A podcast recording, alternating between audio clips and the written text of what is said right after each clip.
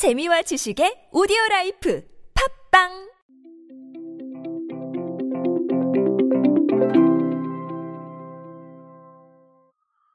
여러분은 오늘 어떤 걸 드셨습니까? 각자 드시는 게 조금씩 다를 텐데요. 그래도 맛있는 걸 먹었을 때 느끼는 즐거움은 다 비슷하실 거라 생각합니다.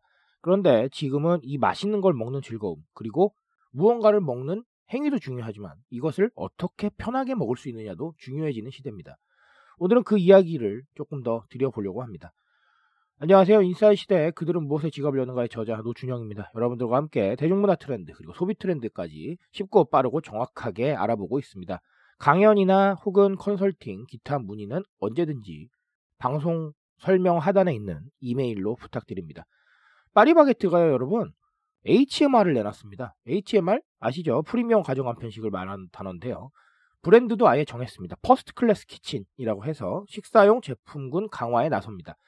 라인업 같은 경우는 함박 스테이크, scramble egg, 함박 스테이크 라이스, 로제 파스타, 로스트 치킨, 그리고 나폴리탄 토마토 파스타 뭐 이렇게가 준비되어 있다고 합니다.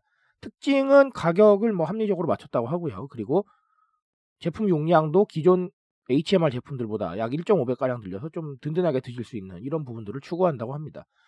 파리바게트가 가정간 편식 브랜드를 냈다라는 건 사실 그렇게까지 중요한 상황은 아닌 것 같습니다. 하지만 우리가 주목해야 될 건 왜 이렇게 기업들이 HMR에 눈을 돌리고 있는가라는 거예요.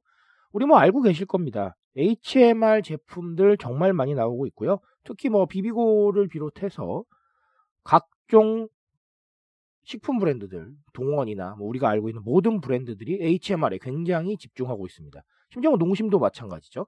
그런 식으로 모든 기업이 HMR에 집중을 하면서 시장에서 주도권을 잡으려고 애를 쓰고 있는 지금 이 상황을 우리는 지켜봐야 합니다.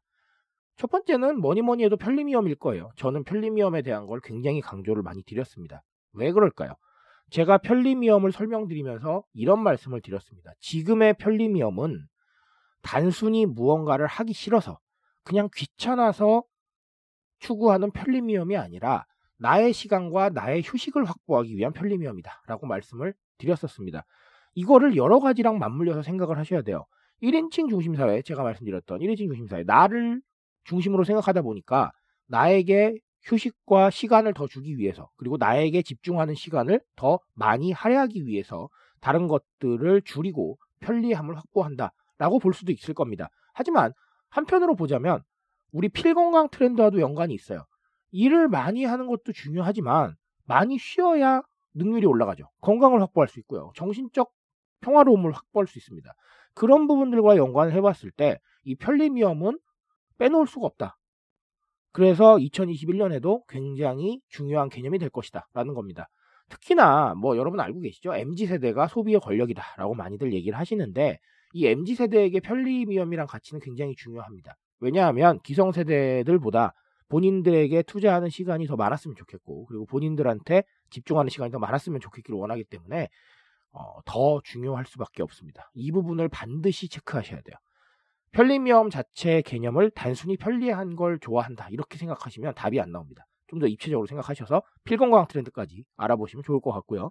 또 다른 하나는 뭐니 뭐니 해도 홈코놈일 겁니다.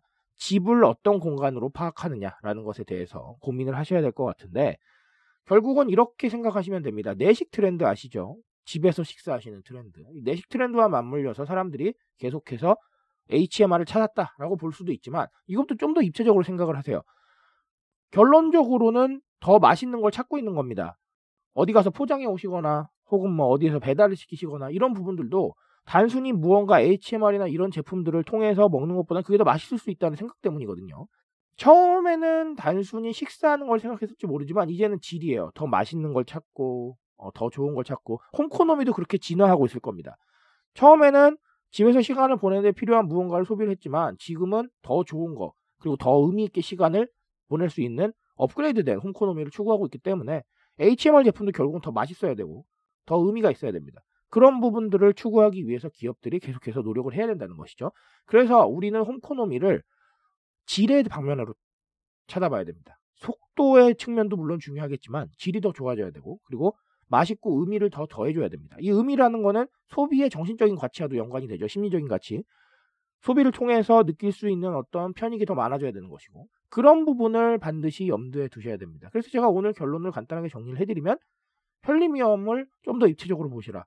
나를 바라보는 가치 그리고 건강에 대한 가치까지 연관해서 어, 입체적으로 바라보셔야 된다는 거고 그리고 홈코노미 역시 이제는 질로 가고 있기 때문에 이 부분 참고하셔서 단순히 집에서 무언가를 하고 있다라는 부분보다는 의미 있는 가치 그리고 의미 있는 편익을 전달할 수 있는 부분에 좀 더 집중하셔야 된다라는 겁니다.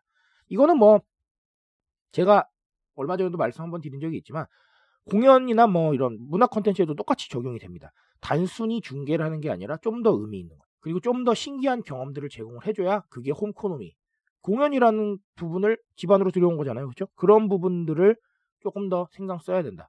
그래야 사람들의 소비를 자극할 수 있다라는 겁니다. 이 부분 반드시 참고하시기 바랍니다. 트렌드에 대한 이야기 언제나 저와 함께 하십시오. 제가 여러분들 트렌드에 바삭한 인싸로 만들어드리고 있으니까 이 지식들 참고해서 여러분들의 새로운 방향성에 꼭 반영해 보시기 바랍니다. 저는 그 지식들을 위해서 계속 노력하겠습니다. 오늘도 인싸 되십시오, 여러분. 감사합니다.